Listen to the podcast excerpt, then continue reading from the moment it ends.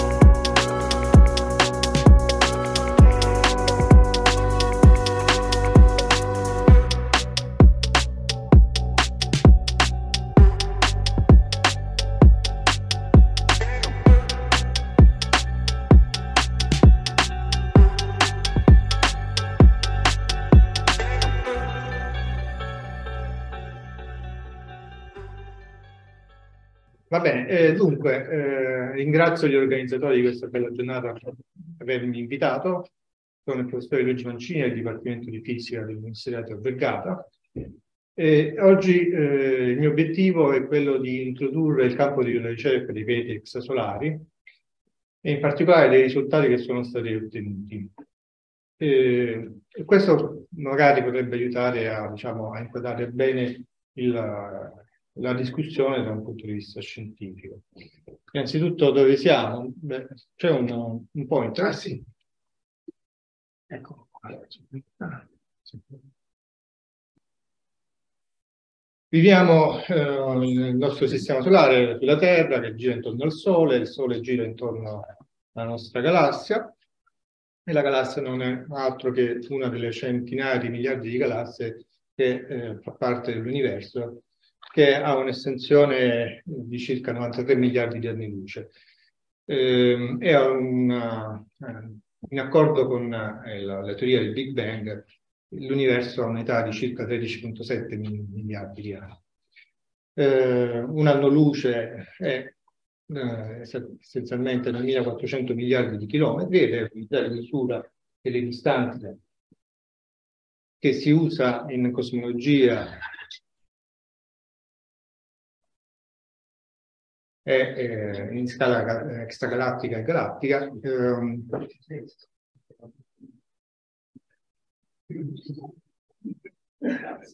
siamo? Eh, invece quando parliamo di oggetti eh, su scala eh, planetaria, quindi sistemi planetari, essenzialmente utilizziamo come unità di distanza l'unità astronomica, che è la distanza tra la Terra e il Sole ed è circa 150 milioni di chilometri. Ora, la domanda che forse tutti voi qui nell'audience si sono posti una volta almeno nella vita, così come tantissime altre persone prima di noi, se appunto c'è vita nell'universo, che può essere appunto una domanda sia scientifica anche filosofica. Ecco, dal punto di vista di un approccio scientifico, nel 1961 Frank Drake introdusse questa equazione che eh, essenzialmente eh, con questa equazione si può stimare appunto la possibilità eh, che ci siano forme di vita intelligenti nella nostra galassia.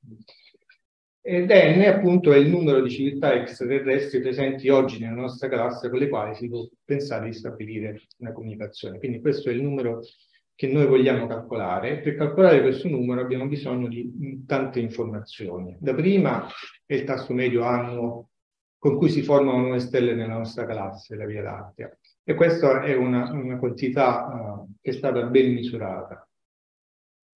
Poi abbiamo bisogno di sapere la frazione di stelle che possiedono i pianeti, abbiamo bisogno di sapere il numero medio di pianeti per sistema planetario in condizioni di ospitare forme di vita, la frazione di pianeti su cui si è effettivamente sviluppata la vita, la frazione di pianeti su cui si sono evoluti esseri intelligenti, e la frazione di civiltà extraterrestri in grado di comunicare. Infine, la stima della durata di queste civiltà evolute. Queste civiltà, così come si trovano evolute, possono anche eh, scomparire. Queste sono tutte le quantità che dobbiamo misurare in, per rispondere alla domanda se siamo solo in universo. Eh, la ricerca dei pianeti extrasolari eh, tende a dare una risposta a queste, eh, a dare una stima di queste due quantità, cioè la frazione di stelle che possiedono pianeti e quali, quanti sono i pianeti che sono potenzialmente abitabili. Sulla formazione planetaria ormai abbiamo le idee abbastanza chiare, essenzialmente i pianeti si sviluppano nei cosiddetti dischi protoplanetari che si formano uh, quando nasce una nuova stella, che nasce da essenzialmente una nube di gas, si, si condensa, acquisisce massa, uh, il campo gravitazionale attrae altro gas si forma questo disco protoplanetario che è formato da gas e da polvere e anche dalle simulazioni numeriche si vede come appunto si possono formare i, i pianeti uh, in queste condizioni. E quindi dalla, dalla, polvere interstellare, questa polvere cresce, si, si aggrega a forma di planetesimi, i planetesimi formano a volte i protopianeti e quindi vedete qui ci sta uh, la dimensione di questi oggetti in funzione del tempo qui ci sta una crescita, dopodiché abbiamo sia la formazione di pianeti essenzialmente gassosi, pianeti giganti formati eh, che, che, hanno il loro peso essenzialmente eh, in gas, e invece pianeti di tipo roccioso che invece eh, si ottengono dalla collisione tra i protopianeti. Uh, in questo grafico eh, vedete eh, la, uh, la, massa di pianeti in unità di masse terrestri plottata verso uh, il semiasse maggiore della loro orbita, cioè la separazione dei pianeti dalla propria stella, in unità di, astronomica. E questi sono i pianeti conosciuti prima del 1995, cioè noi conosciamo soltanto i pianeti del nostro sistema solare. Pianeti, quattro pianeti rocciosi che hanno appunto un peso in gas inferiore all'1%, due pianeti giganti, due pianeti ghiacciati, quindi che hanno una massa in gas maggiore del 2%, ed è un sistema essenzialmente formato da una fascia interna di pianeti piccoli e una fascia esterna di pianeti più grandi, ed è, ehm, tutti questi pianeti hanno proprietà abbastanza diverse l'una dalle altre. Eh, inoltre è anche un sistema cosiddetto dinamicamente freddo, cioè vuol dire che le orbite sono stabili, eh, sono circolari eh, e sono parallele tra di loro. E questa invece è la situazione ad oggi, dopo il 1995. Questo è il numero di pianeti che abbiamo scoperto no, dal 95 in poi e l'evoluzione è stata abbastanza rapida. E, dal sito della NASA ho scaricato questo filmatino, essenzialmente si dice che è stata più rapida dell'evoluzione dei telefoni cellulari. Bene, quindi la situazione è questa qui al momento, questa è una, una vedete, un istogramma cumulativo di anno in anno. Ehm, quindi siamo arrivati a superare la soglia dei 5.000 pianeti conosciuti e queste barre sono colorate in, in maniera differente e ogni colore è legato a una tecnica osservativa per rivelare i pianeti, perché esistono più tecniche per rivelare i pianeti. E due, eh, sicuramente due dati importanti sono questa qui, la prima nel 95 la scoperta di 51 Pegasi B, il primo pianeta extrasolare eh, orbitante intorno a una stella di sequenza principale, l'altra data importante è la messa in orbita della missione Kepler che ha rivoluzionato completamente la nostra conoscenza dei pianeti extrasolari. E adesso siamo arrivati a questa situazione, quindi vedete come il, questo spazio di parametri si è riempito di tanti puntini, ogni puntino rappresenta un sistema planetario eh, e vedete come eh, le varie tecniche, purtroppo i colori non sono molto... non aiutano. Non aiutano. Comunque più o meno si capisce che sono colorati in maniera differente, ogni colore è legato a una tecnica di, eh, di rivelazione. E le varie tecniche di rivelazione riescono a coprire differenti parti di questo spazio di parametri, pur tuttavia esistono degli spazi vuoti come questo qui, o uh, una regione che non riusciamo a studiare molto bene, che è questa qui, dove ci sono i pianeti eh, simili ai pianeti del Sistema Solare, essenzialmente eh, i metodi di rivelazione non sono così efficienti.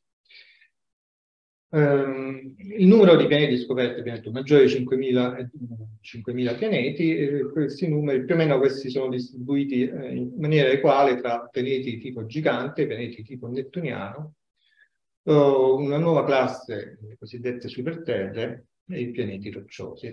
E queste sono le quattro tecniche principali, come potete vedere la tecnica dei transiti planetari e delle velocità radiali è quella che ha dato i risultati maggiori. Ma come funzionano queste tecniche? Come riusciamo a, a rivelare i pianeti intorno ad altre stelle? Se noi ci spostassimo dalla, dalla nostra Terra, eh, noi la vedremmo così. Per esempio, questa è un'immagine presa dal telescopio, eh, dalla sonda Cassini, eh, nel 2013, la Terra da qui, ehm, ed è, eh, siamo quindi a circa 1.4 miliardi di chilometri. Questa invece è un'altra fotografia presa ancora più lontano, dalla Voyager 1 nel 1990, 6 miliardi di chilometri. Quindi già dal nostro sistema solare la Terra appare come un piccolo puntino difficilmente riconoscibile. Se ci spostassimo uh, al di fuori del sistema solare, ad esempio se potessimo andare su uno dei pianeti del sistema planetario T-Garden, questa ovviamente è un'immagine artistica, eh, il Sole eh, apparirebbe come un puntino lontano in mezzo a tante altre, eh, altre stelle. Qui siamo a circa 12.5 anni luce. Quindi anche un, questo sistema T-Garden, che è uno dei sistemi planetari più vicini al nostro sistema solare, a una distanza incredibilmente alta. Um, possiamo vedere i pianeti direttamente, cioè possiamo fotografare, possiamo fotografare i pianeti che, si, che ruotano intorno ad altre stelle. Per rispondere a questa domanda uh, ci servono conoscere due parametri, che sono il raggio degli oggetti celesti e la loro temperatura superficiale. Qui per esempio ho, ho messo la temperatura e il raggio del Sole, del Giove e della Terra. Ebbene, eh, c'è una legge che ci permette di mettere in relazione la luminosità degli oggetti eh, celesti, eh, che è direttamente proporzionale al quadrato dei, dei, loro raggi e direttamente proporzionale alla temperatura, eh, la loro temperatura alla quarta. Quindi utilizzando questa semplice legge possiamo essenzialmente stimare eh, quanto è il rapporto della luminosità dei Giove sulla luminosità del, del Sole, vedete un numero estremamente piccolo, e ancora più piccolo se facciamo il rapporto tra la luminosità della Terra e quella del Sole. E inoltre i pianeti sono molto vicini alla propria stella, questo vuol dire che i pianeti sono completamente offuscati dalla luce della, delle proprie stelle. E quindi è estremamente difficile riuscire... Già finito il tempo? No. No. è, già, è già estremamente difficile riuscire a fotografare questi pianeti. Purtuttavia, in qualche caso ci siamo riusciti. Qui vedete il sistema planetario HR8799, che sta a circa 129 anni luce, e eh, vedete eh, abbiamo fatto delle fotografie eh, e le abbiamo ripetute nel corso degli anni e quindi sono apparsi dei puntini e questi puntini si muovono, in particolare eh, stanno ruotando intorno alla stella. Eh, per fare queste eh, immagini abbiamo utilizzato una tecnica chiamata coronografica che tende a eh, diciamo, coprire la luce della, della, stella in modo da mettere in risalto tutto ciò che sta nel background. Eh, questa tecnica coronografica eh, richiede ehm, prima di tutto telescopi estremamente grandi, quindi telescopi che hanno un'apertura di diversi metri di specchio primario, parliamo di 8-10 metri, telescopi di classe large. Uh, abbiamo bisogno di correggere la turbolenza atmosferica e questo può essere fatto con una tecnologia molto innovativa, anche molto costosa. Uh, inoltre, eh, con questa tecnica noi riusciamo a vedere soltanto pianeti estremamente grossi, dotati di decine di, di masse gioviane. Inoltre questi pianeti devono stare a una distanza abbastanza grande dalla propria stella, diverse decine di unità astronomiche. Inoltre questi pianeti devono essere giovani, devono essere caldi e giovani e quindi con questa tecnica eh, riusciamo soltanto a vedere una piccola classe di pianeti, che sono appunto pianeti giganti, pianeti distanti, e non pianeti, eh, ovviamente non riusciamo a osservare pianeti di taglia eh, rocciosa. Eh, con questa tecnica sono stati visti più o meno una sessantina di pianeti.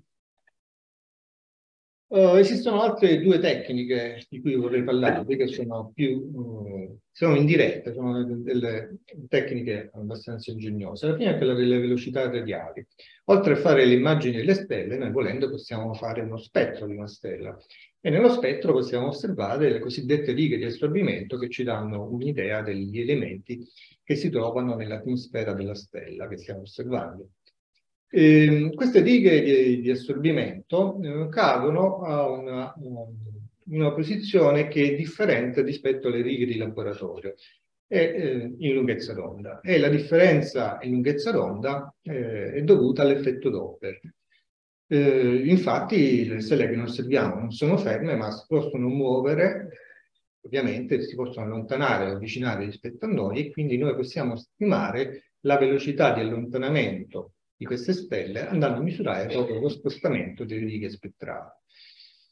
Ora, eh, se c'è un pianeta intorno alla stella di cui stiamo prendendo lo spettro, il pianeta ruota intorno alla stella e la stella risente del campo gravitazionale del pianeta, del pianeta e oscilla intorno a una posizione di equilibrio.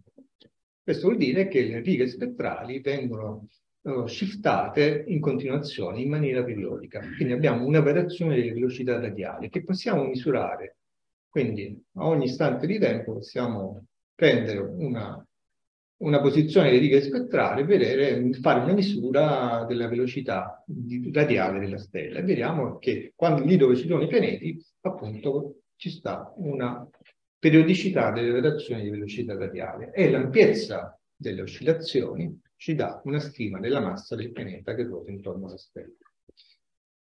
Eh, queste variazioni di velocità sono generalmente molto piccole. Per esempio, se noi prendiamo il Sole e il Giove, eh, Giove modifica la velocità radiale del Sole di circa 12,4 metri al secondo in un periodo di 12 anni. La Terra invece modifica uh, la velocità radiale del Sole uh, di circa 0,1 metri al secondo in un periodo di un anno. Quindi per riuscire a vedere i pianeti con questa tecnica dobbiamo fare osservazioni a lungo termine con strumenti di altissima risoluzione e precisione. Ovviamente eh, la tecnologia si è evoluta uh, abbastanza negli ultimi anni, in particolare a partire dagli anni 90, uh, l'accuratezza delle osservazioni astronomiche è estremamente migliorata, abbiamo a disposizione oggi computer, camere CCD, spettrografi di alta risoluzione e telescopi di classe large. E con questi strumenti riusciamo ad avere una precisione eh, sulle misure di velocità radiale che è leggermente inferiore al metro al secondo. E questo eh, eh, ci permette di rivelare i pianeti, come hanno fatto, come ci sono riusciti per la prima volta questi due astronomi eh, svizzeri, Major e Chelotz che hanno appunto rivelato un pianeta di tipo Gioviano che pensate eh, chiude la sua orbita in appena 5 giorni, quindi in 5 giorni compie un'orbita intorno alla propria stella. E per questa scoperta questi due astronomi hanno vinto il primo Nobel per la fisica nel, nel 2019 e hanno scoperto una classe di pianeti che prima non conoscevamo, cioè pianeti cosiddetti Jupiter, pianeti gioviani che si trovano a una distanza molto vicina alla propria stella. E nel corso degli ultimi anni sono stati trovati altri pianeti, sia hot Jupiter, ma anche pianeti gioviani normali o di taglia inferiore a Giove, con questa tecnica delle velocità radiali. Ehm, e ovviamente la prima domanda che uno si può porre è quella come si sono formati questi hot Jupiters eh, diciamo, ci sono possibili scenari eh, per rispondere a questa domanda. Lo scenario più plausibile è che in realtà questi pianeti si sono formati a una distanza molto più grande dalla propria stella e poi sono migrati nelle zone più interne dei loro sistemi planetari a causa di, o di interazioni con il disco oh, di gas o interazioni con altri pianeti. L'altra tecnica di cui vorrei parlarvi è quella dei transiti planetari, Qui vedete un sistema binario, due stelle, eh, viste di, taglio, cioè la loro geometria è tale che le loro orbite riusciamo a vederle di taglio e quindi vediamo che, che periodicamente una stella eclissa l'altra. E quindi se noi facciamo una misurazione della loro luminosità in funzione del tempo, vediamo appunto che la luminosità varia eh, in accordo con le eclissi. Questo stesso uh, meccanismo può essere utilizzato per trovare i pianeti. Se riusciamo a vedere il sistema planetario con la, giusta geometria, possiamo vedere i pianeti transitare davanti alla propria stella e quindi osservare delle variazioni periodiche della luminosità della stella. E questo, e siccome i pianeti ruotano, noi osserviamo appunto periodicamente queste diminuzioni di luminosità della stella. E la profondità dei transiti è legata al raggio dei pianeti, ovvero al rapporto tra il raggio della stella e il raggio dei pianeti e i transiti sono essenzialmente simili a quelli che abbiamo visto qualche anno fa, quando Venere e Mercurio sono passati davanti al disco del Sole. Ehm, quindi osservando un transito planetario, quindi monitorando, eh, facendo misure fotometriche della luminosità della stella quando um, ci sta un, un, transito planetario, noi possiamo essenzialmente misurare la profondità del transito, che come ho detto prima è proporzionale al rapporto tra il raggio del pianeta e il raggio della stella. Inoltre possiamo misurare la durata del transito e essenzialmente questa quantità è legata alla velocità del pianeta e quindi al suo segnarsi maggiore, alla distanza del pianeta dalla stella. E ancora una volta, se prendiamo con due esempi, Giove e Terra, eh, che eh, transitano davanti al Sole per un osservatore esterno, questo osservatore vedrebbe eh, la, che il Sole diminuisce la sua luminosità dell'1% ogni 12 anni e questa diminuzione dura un giorno nel caso di Giove. Nel caso della Terra invece la variazione avverrebbe ogni anno e la profondità del transito sarebbe il 0,01% della luminosità, con un transito che dura circa 12 ore. Ehm, quindi, per, anche in questo caso, per rivelare i pianeti transitanti abbiamo bisogno di uh, osservazioni fatte per lungo termine. Dobbiamo osservare un gran numero di stelle perché non, non sappiamo a priori se una stella ha un pianeta e se il pianeta ha l'orbita inclinata di 90 gradi per poterla vedere transitare. Inoltre abbiamo bisogno di un'ottima precisione fotometrica. Eh, per fortuna la maggior parte delle stelle sono stelle eh, calme, sono stelle di sequenza principale che hanno piccole variazioni in funzione del tempo. E quindi eh, essenzialmente quando, noi, quando si osserva una stella, essenzialmente se noi osserviamo la sua luminosità in funzione del tempo, questa luminosità non cambia nel tempo. E quindi basta monitorare queste, eh, la luminosità di un gran numero di stelle per cercare degli eventi di tipo transito che si ripetono periodicamente. Quindi abbiamo queste due tecniche, con una tecnica riusciamo a misurare la massa dei pianeti, con l'altra tecnica a misurare il raggio dei pianeti, eh, con le velocità radiali, una volta trovato un, un pianeta, noi, ovviamente non è detto che il pianeta transita, eh, quindi essenzialmente rimaniamo soltanto con la stima della massa. Ma se troviamo un pianeta transitante, sappiamo, possiamo sempre misurare la sua massa attraverso la tecnica delle velocità radiali. Per questo i pianeti transitanti sono i più interessanti, perché eh, ci permettono di misurare la maggior parte delle loro caratteristiche fisiche e orbitali. E una volta noto la massa e la, il raggio di un pianeta, possiamo misurarne la densità e quindi sapere con che tipo di pianeta abbiamo a che fare. E nel, negli anni no, eh, tra il 95 e il 2000 si sono sviluppate delle, delle collaborazioni, sono state avviate delle survey eh, che hanno continuato a operare per circa una ventina di anni, qui ce ne sono alcune eh, fatte da terra con telescopi robotici, ma anche salve che sono state compiute eh, da, dallo spazio con telescopi spaziali. Il più importante di questo è stato Kepler, che è partito nel 2009 e che ha osservato 150.000 stelle nella costellazione del Cigno per quasi quattro anni. Questa era la situazione prima di Kepler. Eh, qui in questo grafico vedete il raggio eh, dei pianeti in unità di raggi terrestri in funzione di nuovo del periodo orbitale, quindi della distanza eh, della, dei pianeti dalla propria stella. Quindi questi erano i pianeti noti prima di Kepler, quando Kepler ha rilasciato i propri dati, vedete come ha rivoluzionato il campo, con, eh, trovando migliaia di candidati, in particolare la maggior parte di questi pianeti eh, sono le cosiddette superterre, cioè eh, oggetti che hanno un raggio compreso tra quello della Terra e quello di Nettuno e sono oggetti che non sono presenti nel nostro sistema solare. Eh, e di questi, eh, per molti di questi oggetti eh, siamo riusciti anche a misurarne la massa, come le velocità radiali, eh, qua, qua troppi colori non aiutano, essenzialmente eh, qui vedete eh, la Terra, Venere, Urano, Nettuno, qui c'è Giove e Saturno, quindi qui ci sono i pianeti giganti, qua ci sono i pianeti super, subnettuniani e queste invece sono le superterre quindi eh, oggetti eh, che hanno probabilmente una composizione simile alla Terra, ma sono sia più massicci che più grandi di dimensione.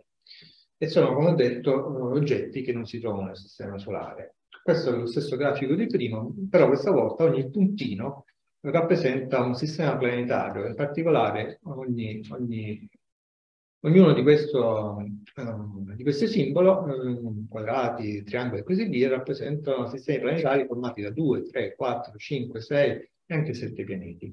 Quindi Kepler ha rilevato anche sistemi multipli.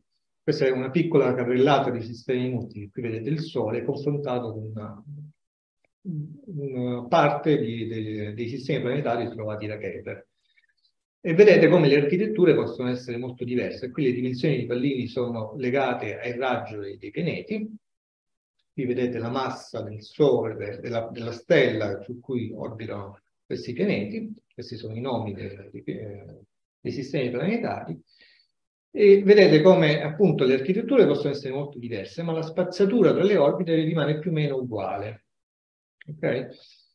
E quindi questo, altro, questo, vuol dire che appunto eh, la maggior parte dei sistemi planetari si trova anche in sistemi multipli, eh, hanno orbite che sono abbastanza regolari. Infine c'è un'altra tecnica che si chiama microlensing, di cui non ho tempo per parlarne, che riesce essenzialmente a coprire questa zona qui, quindi riesce a rivelare eh, pianeti che si trovano uh, a grande distanza, anche pianeti di taglia piccola. Eh, però questa tecnica ehm, eh, dà soltanto alcune informazioni sui sistemi planetari, non permette la caratterizzazione. Quindi da um, questa figura che abbiamo visto all'inizio, la situazione adesso è questa qui. Uh, abbiamo nuovi tipi di pianeti che prima non conoscevamo, che appunto i giovani caldi, um, parecchi pianeti che si trovano molto vicini alla propria, alla propria, alla propria stella, una inaspettata e abbondante popolazione di superterre, quindi pianeti che hanno un peso in gas di circa l'1%, come ho detto prima, non si trova nel sistema solare, e degli oltre 3.900 stelle note per ospitare i pianeti, ben 850 sono sistemi multipli. Ehm, e quindi essenzialmente sistemi, anche in questo caso, dinamicamente freddi. Tuttavia, ci sono parecchi pianeti che, hanno, uh, che invece orbitano su un'orbita che non sono circolari, che sono abbastanza eccentriche, quindi essenzialmente sono sistemi cosiddetti dinamicamente caldi. Bene, tutti questi pianeti li abbiamo trovati essenzialmente in una zona molto vicina al, al nostro Sole. Ah, di, riusciamo con questa tecnica a osservare i pianeti eh, a una distanza di circa 3.000 uh, eh, anni luce, soltanto la tecnica di Nicolensing ci permette anche di investigare le zone più interne del disco della nostra galassia, ma come ho detto prima è una tecnica che non permette la caratterizzazione.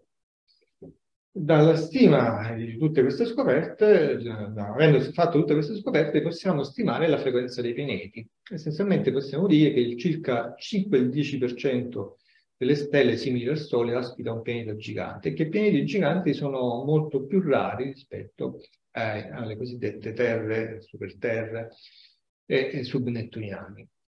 E più del 30% delle stelle della nostra galassia ospita almeno un pianeta che non sia gigante, circa il 25% delle stelle della nostra galassia simili al Sole ospita un pianeta di tipo roccioso che ha un raggio tra 1 e 2 raggi terrestri e circa il 10% delle stelle simili al Sole ospita un pianeta con caratteristiche simili alla Terra. Con caratteristiche simili alla Terra intendiamo che questi pianeti vengono irradiati con dà una quantità di radiazione elettromagnetica proveniente dalla propria stella in maniera uguale rispetto a, a, a quanto la Terra riceve dal Sole. Qui vedete una, una, una classifica di pianeti che sono potenzialmente abitabili, cioè che hanno caratteristiche più simili a quelle della Terra in massa e raggio, soprattutto in temperatura e nel flusso che viene ricevuto dalla, uh, dalla propria stella, eh, dove uno è quello, uh, è quello del, del Sole. Quindi mh, questi sono i, i 25 pianeti, i 24 pianeti più interessanti, ovviamente la lista è molto più lunga, eh, e quindi sono pianeti cosiddetti potenzialmente abitabili, cioè i pianeti che si trovano nella fascia di abitabilità. Cos'è questa fascia di abitabilità? Vedete, qui se prendiamo una, una stella, uh, una stella ovviamente ha una sua temperatura, e quindi eh, se il pianeta si trova troppo vicino al Sole eh, diventa molto caldo, se invece sta molto lontano dalla propria stella è molto freddo, e c'è una posizione giusta, la cosiddetta fascia di abitabilità, in cui la distanza eh, è giusta per poter ospitare sulla superficie l'acqua in forma liquida. Eh, quindi se questo pianeta con acqua in forma liquida fosse più vicino l'acqua evaporerebbe, ovviamente se fosse più lontano l'acqua congelerebbe. E ovviamente questa fascia di abitabilità dipende anche dalla, dalle dimensioni, dalla temperatura delle, delle, stelle. Quindi se una stella è molto calda, la fascia di abitabilità si allontana, se la stella invece è molto fredda, è molto piccola come le stelle di classe M, eh, la fascia di abitabilità è molto più vicina. Qui vedete un confronto tra il sistema uh, solare, i quattro pianeti rocciosi del sistema solare, in particolare la Terra e Venere, sono nelle fasce di abitabilità, confrontati con il, il sistema uh, planetario TRAPPIST-1, che ospita sei pianeti di tipo roccioso, quindi due in più rispetto al nostro sistema planetario, però vedete la distanza uh, di separazione di questi pianeti dal proprio Sole è molto più vicina rispetto a quelli del nostro sistema solare. Questo perché, eh, e, e, tuttavia siamo nella, nella fascia di abitabilità, questo perché la stella è molto più fredda, è molto più piccola eh, rispetto al nostro Sole. Il Sole è una stella di classe G, eh, TRAPPIST-1 invece è una stella di classe M. E le stelle di classe M sono uh, molto più piccole delle, delle stelle normali, delle stelle, delle, delle stelle diciamo, tipo Sole, hanno una massa compresa da 0.07 e 0.6 masse solari, raggio più piccolo, qui vedete alcune stime, e questo è un vantaggio uh, per uh, i pianeti transitanti, in quanto che se il raggio della stella è più piccola, vuol dire che eh, i transiti sono più profondi, quindi se noi prendiamo come una superterra che si trova nella zona abitabile, possiamo osservare che i transiti sono più profondi, vedete, eh, se questa superterra transita davanti a una stella tipo Sole, transita soltanto dello 0.03%, cioè la diminuzione di luminosità della, della stella sarebbe dello 0.03%. Se la stella fosse invece una nana M, la, il transito avrebbe una profondità dello 0,5%, quindi molto più facilmente rivelabile. I transiti sarebbero più frequenti, eh, un pianeta, una superterra nella zona abitabile intorno a una stella tipo Sole avrebbe un periodo di 365 giorni, invece intorno a una stella di classe M appena 15 giorni. Inoltre anche la misurazione della velocità radiale, quindi la misura delle masse, sarebbe più facile perché appunto uh, avendo una massa più piccola l'interazione gravitazionale sarebbe più forte. Inoltre, altro grande vantaggio è che se noi osserviamo tutte le stelle che si trovano più vicine al nostro Sole, appena 15 anni luce di distanza, la maggior parte di queste stelle, vedete, sono tutte puntini rossi, cioè tutte stelle di classe M.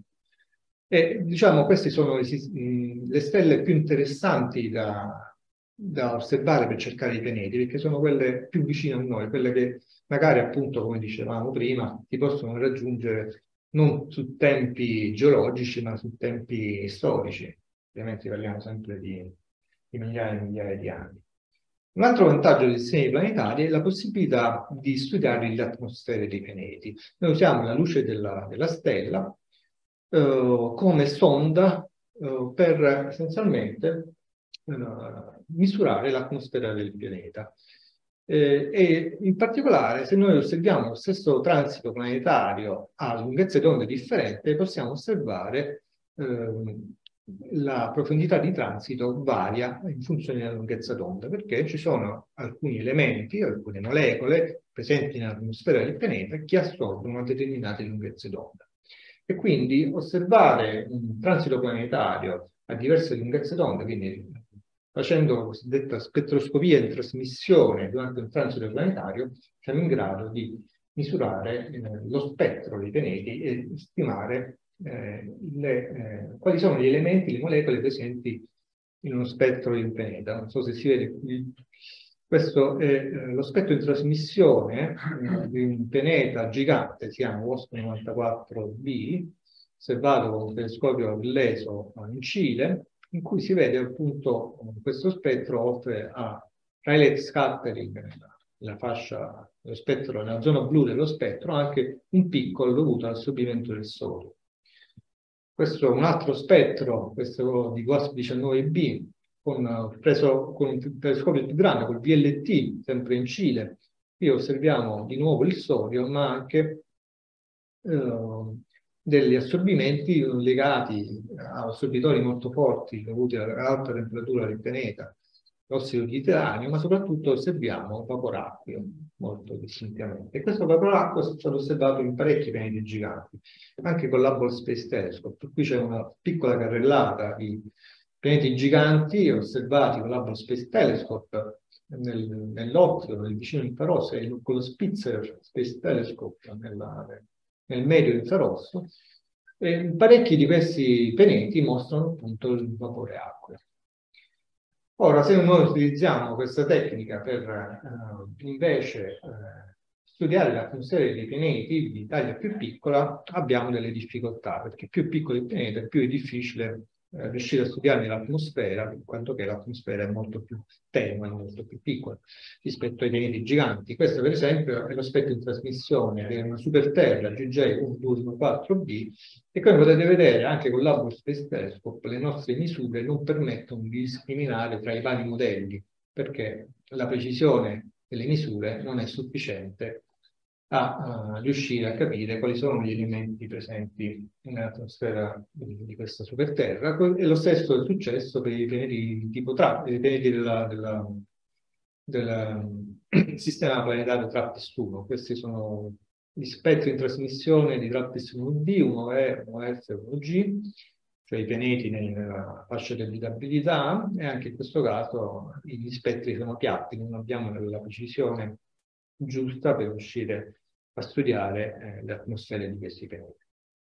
Eh, le cose dovrebbero cambiare con l'arrivo del Web Space, Web Space uh, James Webb Space Telescope, che è stato messo in orbita poco tempo fa. E questo, uh, questo telescopio è il telescopio più, uh, più ambizioso mai costruito da, dall'essere umano. Eh, è un telescopio spaziale con, con, uno specchio primario di 6.6 metri, quindi molto più grande dell'Hubble e dello Spitzer. E, riuscire a mettere in orbita un telescopio di questo, di questo tipo non è per me uno stesso. inoltre, la cosa interessante è che il James Webb Space Telescope riesce a studiare una regione dello spettro elettromagnetico che nessun altro telescopio eh, copriva fino adesso. E quindi eh, sono, eh, questo, diciamo, questa parte dello spettro elettromagnetico è praticamente interessante perché eh, si possono trovare qui i cosiddetti biomarkers nei, nei pianeti di, tipo roccioso. E questo è uno dei primi spettri in trasmissione eh, ottenuti da, dalla, dalla, da James Webb Space Telescope che abbiamo pubblicato oh, proprio prima uh, di Natale eh, questo è lo spettro del pianeta gigante post-39b, pianeta con caratteristiche simili, con una massa simile a quella di Saturno, ma con un raggio molto più grande. Qui vedete che oltre a coprire la parte blu, eh, quindi eh, assorbimento legato al sodio, al potassio, eh, e oltre a osservare tutti questi assorbimenti dovuti al cloracco, è riuscito a osservare anche un forte assorbimento di anidride carbonica. È stata in questo la prima rivelazione di anidride carbonica nell'atmosfera di un pianeta extrasolare. Inoltre ha anche osservato qui l'anidride solforosa, che è una molecola che si forma uh, per in una maniera simile alla fotosintesi, cioè a causa dell'irraggiamento della, della propria stella. Ebbene, eh, facendo un piccolo sommario di quello che ci siamo detti fino adesso, dividere i pianeti eh, extrasolari, quindi al di fuori del nostro uh, sistema solare, è possibile, la maggior parte prevede l'utilizzo di tecniche dirette. Al momento abbiamo rilevato più di 5.000 pianeti extrasolari, abbiamo scoperto strani nuovi mondi come Idiot Jupiter, i pianeti subnettuniani, le superterre, tutti i pianeti che non si trovano nel nostro sistema solare, che sono molto fondati, sono i più comuni nella nostra galassia. E quindi questo ci dice che il nostro sistema solare è un sistema planetario raro rispetto a tutti quelli che abbiamo osservato. Misurare le caratteristiche fisiche di pianeti è possibile, è molto facile per i pianeti giganti, è più difficile per i pianeti rocciosi, ma in molti casi siamo riusciti a farlo. Le cose si semplificano enormemente se la stella che ospita il pianeta è di tipo M ed è anche sufficientemente brillante. Infine, è anche possibile caratterizzare l'atmosfera dei pianeti rocciosi, eh, dei, pianeti giganti, l'abbiamo fatto, adesso la sfida è proprio quella di, di, di cercare di caratterizzare l'atmosfera dei pianeti rocciosi. E, James Webb Space Telescope ha osservato TRAPPIST-1 e molto presto avremo i risultati di queste osservazioni. Vi ringrazio per l'attenzione e se ci sono domande sono lieto di rispondere. Domande?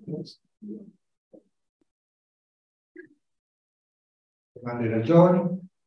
Curiosità, vai. qualsiasi cosa. Non, avete, non abbiate paura di chiedere. Non siete di aspetta, arrivo.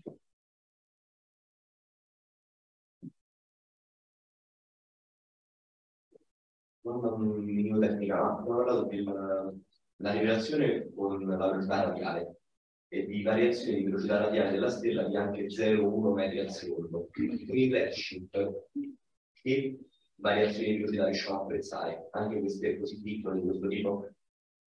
Ah, eh, il redshift interviene eh, quando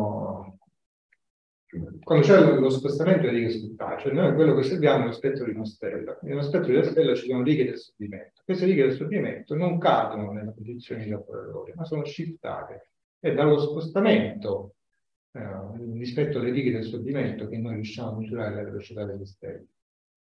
No, sì, la, la differenza tra quella della stella e quella della stella al passaggio di, di. Forse allora ho capito male come funziona il, la rivelazione del, velocità radiale. Sì, magari li metto. Grazie.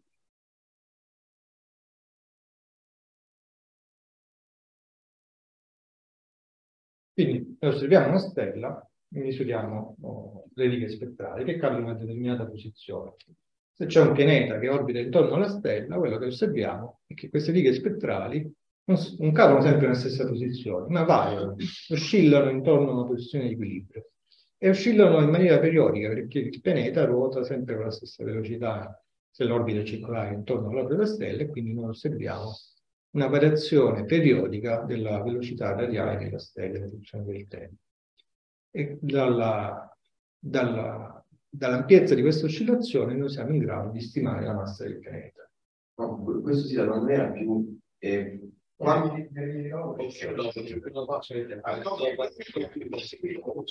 visto che stai quasi il suo corso altre domande veloci?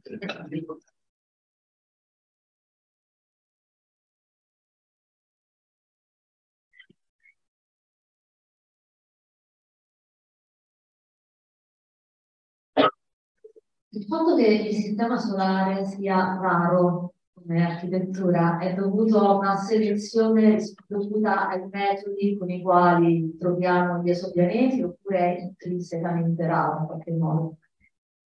Ma eh, sicuramente eh, con le nostre tecniche a disposizione studiare eh,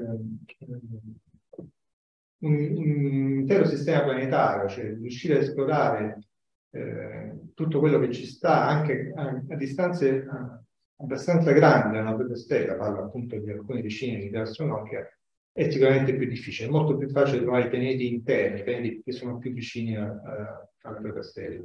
Però la realtà del sistema, posso dire che il nostro sistema planetario è, è raro perché eh, non ci sono pianeti eh, simili a superterre, eh, pianeti subnettuniani.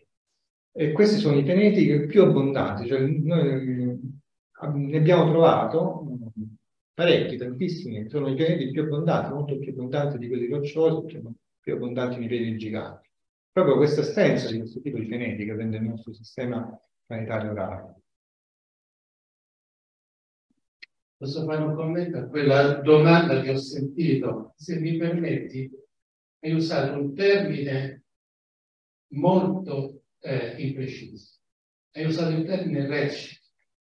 Il, termine redshift non si riferisce allo spostamento delle righe che eh, il professor Mancini ti ha eh, indicato, ma si riferisce esclusivamente alla dilatazione dello spazio-tempo. Non c'è un movimento quando parliamo di redshift, ma parliamo di una dilatazione dello spazio-tempo nel quale la luce eh, viaggia. Ed è per questo che mi sembra che non vi siete capiti È un termine che devi usare con molta cautela e non usarlo quando si parla di eh, spettroscopia. E ti servirà anche il suo.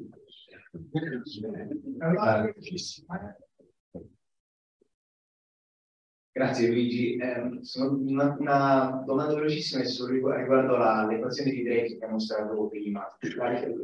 La domanda è, quindi quant'è questo numero n? numero... Ah, eh, se conosci gli altri numeri? Ah, no, probabilisticamente. Eh, ovviamente noi eh, appunto, abbiamo una stima di soltanto le prime tre quantità, cioè sappiamo quante stelle ci sono nella nostra galassia, quante di queste stelle ospitano pianeti e quanti sono più o meno i numeri di pianeti potenzialmente abitati. Tutte le altre eh, quantità sono ignote e quindi puoi metterci qualsiasi numero che vuoi e estrarre, eh, estrarre il numero diciamo, un po' reale. Diciamo, stime, se uno ci pensa un, un pochino, può cercare di fare le stime quanto più reali possibile. Se, se ricordo bene, più o meno il numero magico dovrebbe uscire circa 7.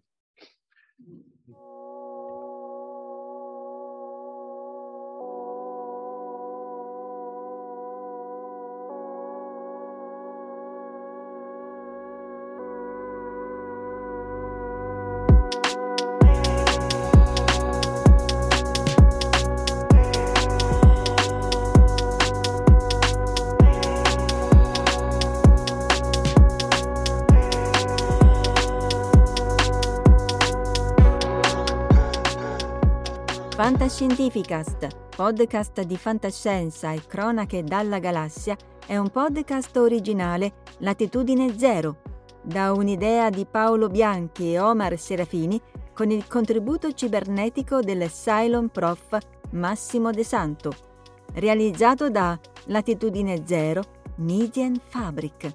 Showrunner Omar Serafini. Sound design Fabio Marchionni e Julian Ziegler. Post-produzione Gismar Bum. Creative producer Annalise Haas e Valentina Folkov. Coordinamento e promozione Verusca Sabucco. La voce di Val 9000 è di Valeria Barbera. Potete seguirci ed interagire con noi sul nostro sito fantascientificast.com, sul profilo Instagram Fantascientificast, sul canale Telegram Fantascientificast e sulla nostra community Telegram t.me slash fsc community oppure scrivendoci all'indirizzo email redazione chiocciolafantascientificast.com. Tutti gli episodi sono disponibili gratuitamente sul nostro sito e su tutti i principali servizi di streaming on demand. Se volete sostenere il nostro progetto offrendoci una birra rumulana o un gotto esplosivo pangalattico, troverete tutte le informazioni e modalità nell'apposita sezione del nostro sito. Il podcast non intende infrangere alcun copyright, i cui diritti appartengono ai rispettivi detentori. Nessun byte e nessun tribolo sono stati maltrattati durante la produzione di questo podcast. Val 9000 e l'equipaggio di Fantascientificast vi augurano lunga vita e prosperità e vi danno appuntamento al prossimo episodio lungo la rotta di Kessel. E ricordate, la fantascienza finge di guardare dentro il futuro, ma in realtà guarda il riflesso della verità che è davanti a noi.